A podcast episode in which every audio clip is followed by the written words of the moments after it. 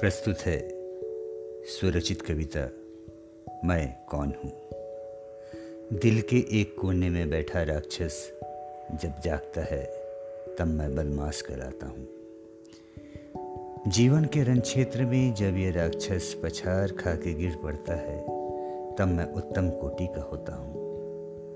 जब मेरा दिल किसी पुरानी यादों में खोया रहता है, तब मैं उदास होता हूँ।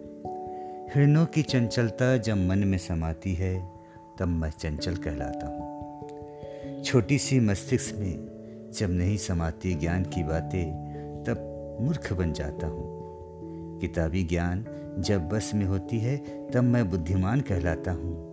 इसलिए मैं निश्चय नहीं कर पाया कि मैं कौन हूँ। मैं कौन हूँ?